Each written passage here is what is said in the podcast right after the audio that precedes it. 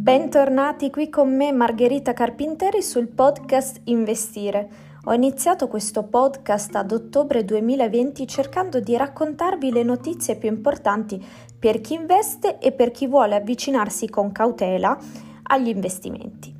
Siamo nel 2021 e proprio perché dobbiamo affrontare un altro anno, sia chiaro, non amo fare previsioni, la sfera di cristallo non ce l'ha nessuno, la cosa migliore da fare è analizzare l'anno passato e capire come ha trasformato l'economia e la vita reale di tutti noi.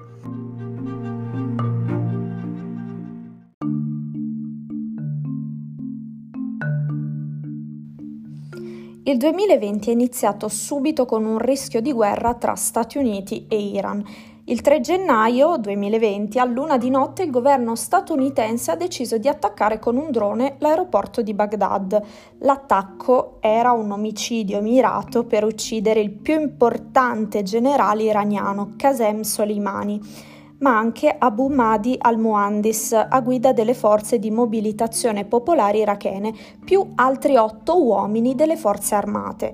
Mentre l'8 gennaio 2020 la forza aerospaziale del Corpo dei Guardiani della Rivoluzione Islamica iraniana ha lanciato numerosi missili balistici sulla base aerea di Ain al-Assad in Iraq occidentale e su un'altra base aerea a Erbil nel Kurdistan iracheno, in risposta all'assassinio del generale Qasem Soleimani da parte delle forze statunitensi.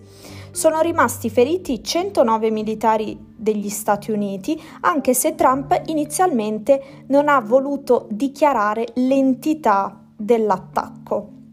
In tanti si aspettavano una escalation militare tra Stati Uniti e Iran, ma di lì a poco la guerra sarebbe stata sanitaria, per così dire.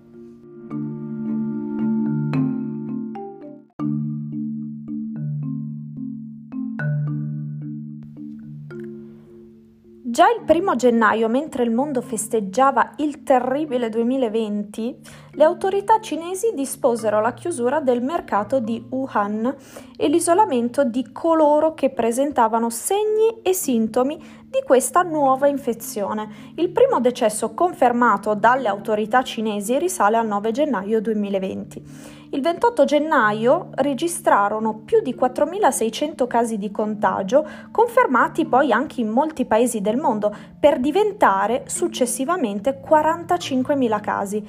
Diventava qualcosa da tenere assolutamente sotto controllo, infatti dal 23 gennaio 2020 Wuhan fu posta in quarantena con la sospensione di tutti i trasporti pubblici in entrata e in uscita dalla città la borsa cinese crolla più del 10%, ma viene anche sospesa la vendita short da parte delle autorità per evitare ulteriori ribassi da parte degli speculatori. I primi segni della diffusione del virus in Italia sono arrivati il 30 gennaio 2020, quando due turisti cinesi sono risultati positivi al Covid-19 chiamato SARS-CoV-2. Questo è successo a Roma. In risposta il governo italiano ha sospeso tutti i voli da e per la Cina e ha dichiarato lo stato di emergenza. I casi poi sono aumentati verso la seconda metà di febbraio e la quarantena estesa all'intero paese è stata decretata il 9 marzo 2020.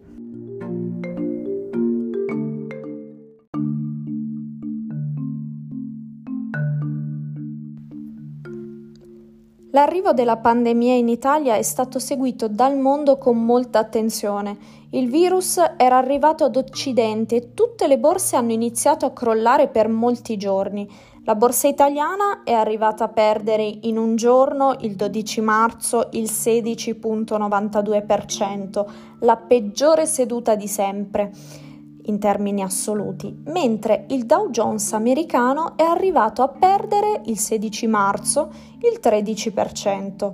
Eppure il Covid non era ancora arrivato a New York. Dopo il 16 marzo la Consob ha chiuso le vendite allo scoperto per proteggere il Fitzemib dagli speculatori. Il mondo inizia a cambiare, il lockdown è in tutti i paesi e fin dai primi di aprile si iniziano a vedere nuovi assetti. Zoom Communication, per esempio, famosa app per videoconferenze, continua a crescere ininterrottamente. Vedrà il suo valore fare un 1000% nel 2020, dai 60 dollari ai 600 dollari.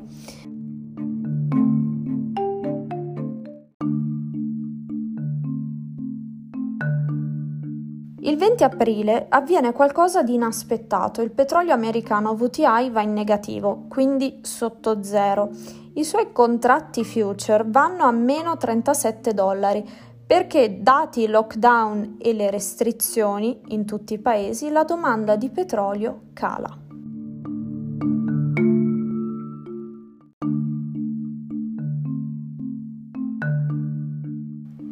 Ad aprile il mercato azionario ha iniziato un gran recupero Tanti analisti ipotizzarono un bear market duraturo. Che cosa vuol dire bear market? È un mercato ribassista nel lungo periodo. Ma a sconfessare gli analisti furono proprio le borse. Per esempio, prendiamo il Nasdaq, a giugno segnò i suoi massimi di sempre, come se la pandemia fosse stata una nube passeggera, per poi concludere l'anno con una crescita incredibile, grazie alle aziende tecnologiche. Gli investitori hanno capito che ormai il Covid stava velocizzando un processo già in essere, che era proprio il primato delle aziende della tecnologia. Prima abbiamo parlato di Zoom come grande protagonista di questo cambiamento economico, ma possiamo citare le FANG, che è l'acronimo di Facebook, Amazon, Apple, Netflix e Google ma non solo, non solo loro, anche tante altre aziende tecnologiche hanno segnato i loro massimi di sempre, facendo una salita solitaria poi ad agosto. Inoltre, una nuova app cinese in grandissima crescita ha dato molto fastidio a Trump e all'America. Parliamo di TikTok. Infatti Trump voleva bannarla dagli Stati Uniti, ma alla fine hanno optato per una vendita della divisione americana di TikTok a Oracle e Walmart. Ora è ancora tutto in trattativa e vediamo se nel 2021 si concluderà.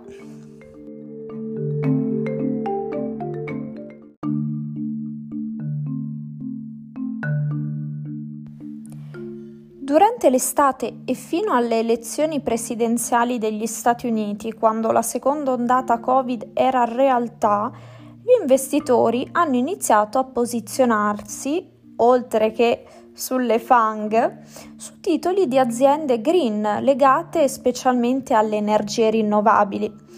Basta guardare l'ETF, che è un fondo sostanzialmente Global Clean Energy, che ha performato del 100% nel 2020. Poi possiamo anche parlare di auto elettrica perché molti investitori hanno iniziato a posizionarsi sull'auto elettrica e su tutto il suo indotto. Basta guardare in questo caso il grafico di Tesla e di NIO. Il 4 novembre l'America ha un nuovo presidente, il democratico Joe Biden, e per la prima volta una vicepresidentessa donna, Kamala Harris. Ma ciò che risveglia del tutto le borse e il petrolio è Pfizer che il 9 novembre ha annunciato il suo vaccino efficace al 90%. Sono arrivate poi buone notizie anche per Moderna e AstraZeneca Incredibile è il grafico di Moderna che è passata dai 20 dollari di febbraio ai 156 dollari di dicembre. A fine anno Nasdaq, Standard Poor's 500, che è l'indice più importante al mondo, Dow Jones, hanno segnato i massimi di sempre trasformandosi in bull market che cos'è il bull market? A differenza del bear market è un mercato rialzista. Quindi alla fine il 2020 per i mercati è stato tendenzialmente rialzista. Il nostro indice, il FITSE-MIB, a marzo era 14.900 punti, poco meno che 15.000 punti, ora è a 22.200 punti. Non ha recuperato del tutto, visto che a febbraio era a 25.400 punti, ma comunque ha fatto un gran recupero.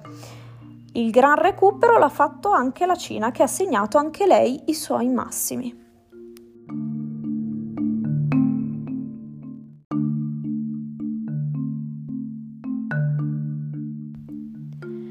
E ora, dopo aver raccontato il 2020 e tutti quei cambiamenti economici che lo hanno caratterizzato, possiamo raccontare invece le curiosità, perché la pandemia ha cambiato le nostre abitudini e quindi possiamo raccontare tutti quei cambiamenti economici che hanno impattato la nostra vita, quella proprio di tutti i giorni. Per esempio, una curiosità è che c'è stato un aumento del trading online già dal primo lockdown. Questo è avvenuto grazie alla diffusione dell'app Robinhood, che è un'app di trading online che ha avuto molto successo e ha cambiato il mondo degli investimenti grazie all'azzeramento delle commissioni. C'è stato un boom di ascolti TV sia in Italia ma anche in America. In Italia l'Auditel ha segnato 8 milioni di spettatori al giorno, ma c'è stato un grandissimo crollo di pubblicità. Il grano in un periodo dell'anno, che è stato il primo lockdown, quindi possiamo dire da marzo-aprile, è costato più del petrolio. Sono crollati i prezzi dell'insalata e sono decollati invece i prezzi delle arance. Harvard si è scoperto che ha successo solo in aula perché chi si iscrive lo fa soprattutto per networking. Infatti con eh, la didattica a distanza Harvard ha perso molti studenti e quindi anche molti soldi. Per molti marchi di moda è venuto fuori che le vendite online hanno un peso piuttosto modesto, non più del 20%. Questo vuol dire che le persone apprezzano ancora molto lo shopping esperienziale, quindi andare nei negozi e provare i vari abiti e le varie scarpe.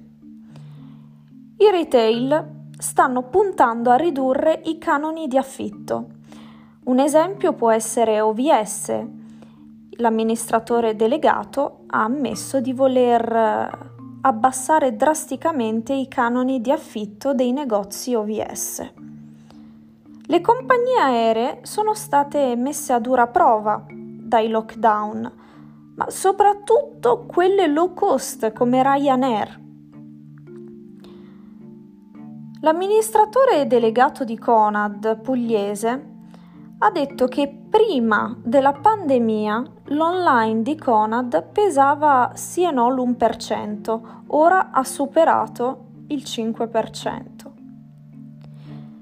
Le palestre sono state in grandissima crisi, ma gli investitori, appunto per questo, hanno puntato su Peloton, che sono attrezzi ginnici da casa, e su Lululemon, che è abbigliamento ginnico oppure per yoga.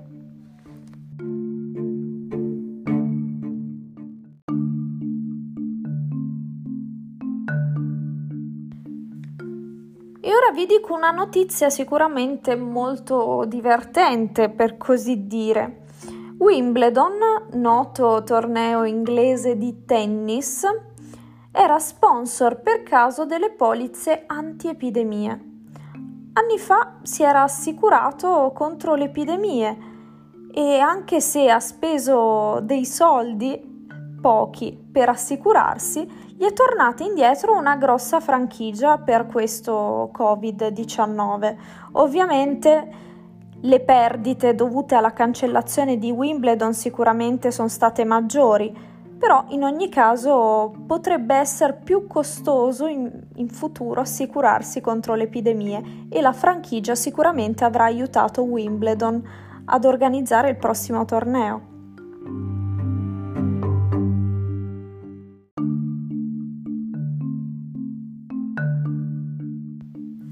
La Nuova Zelanda è diventata una terra rifugio per miliardari. Possiamo fare un esempio illustre. Peter Thiel, fondatore di PayPal, Palantir, ha scritto anche un libro molto importante da 0 a 1 sulle start-up. Anche lui ha scelto la Nuova Zelanda per vari motivi, sicuramente fiscali, ma anche per il fatto che ha gestito molto bene il Covid.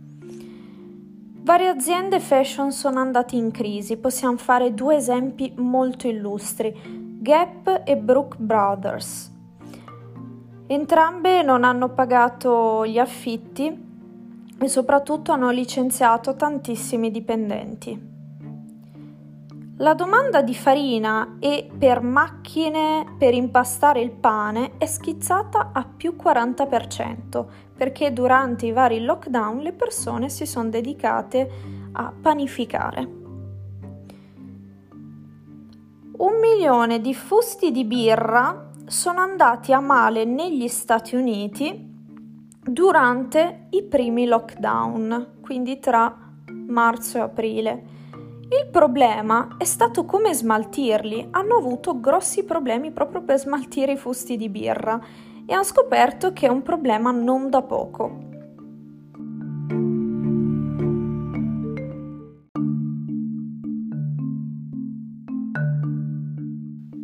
Twitter e varie aziende tecnologiche hanno scelto di mettere in smart working permanente i loro dipendenti. Questo sicuramente è importante per capire che ruolo avrà in futuro l'ufficio e se ci sarà ancora in futuro. Dovete sapere che durante il primo lockdown molti aerei di linea erano vuoti e sono stati usati come cargo. C'è stato ovviamente un aumento del delivery e questo ha portato DoorDash ad andare in borsa. L'ex moglie di Bezos ha donato 4 miliardi per beneficenza e ha detto che ne vuole donare molti altri.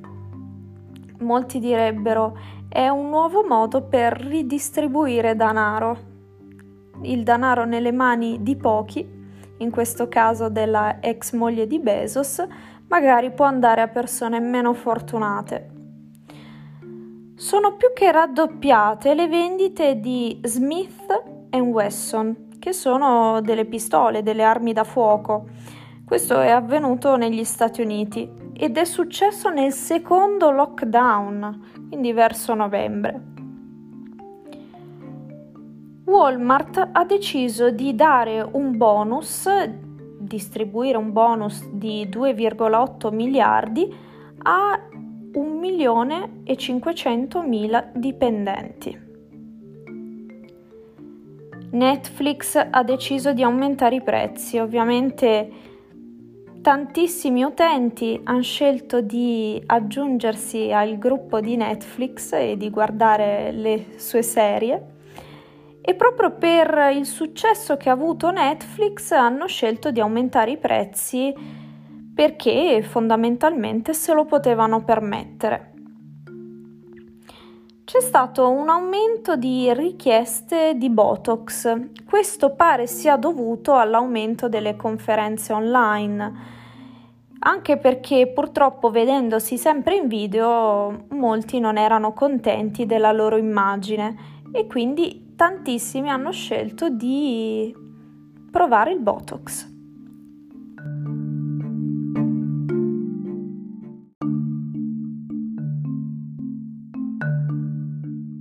Questa puntata sta finendo, però non vi posso lasciare senza raccontare questi ultimi due fenomeni molto importanti che hanno però caratterizzato molto il 2020.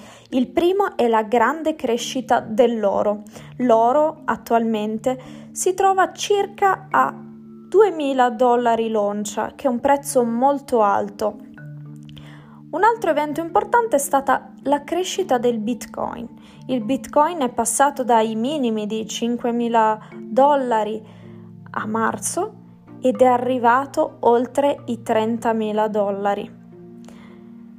Con questo io vi saluto e vi ringrazio per la vostra attenzione. Vi ricordo i nostri canali che sono investi.re.news che è Instagram e investi.re il canale Telegram.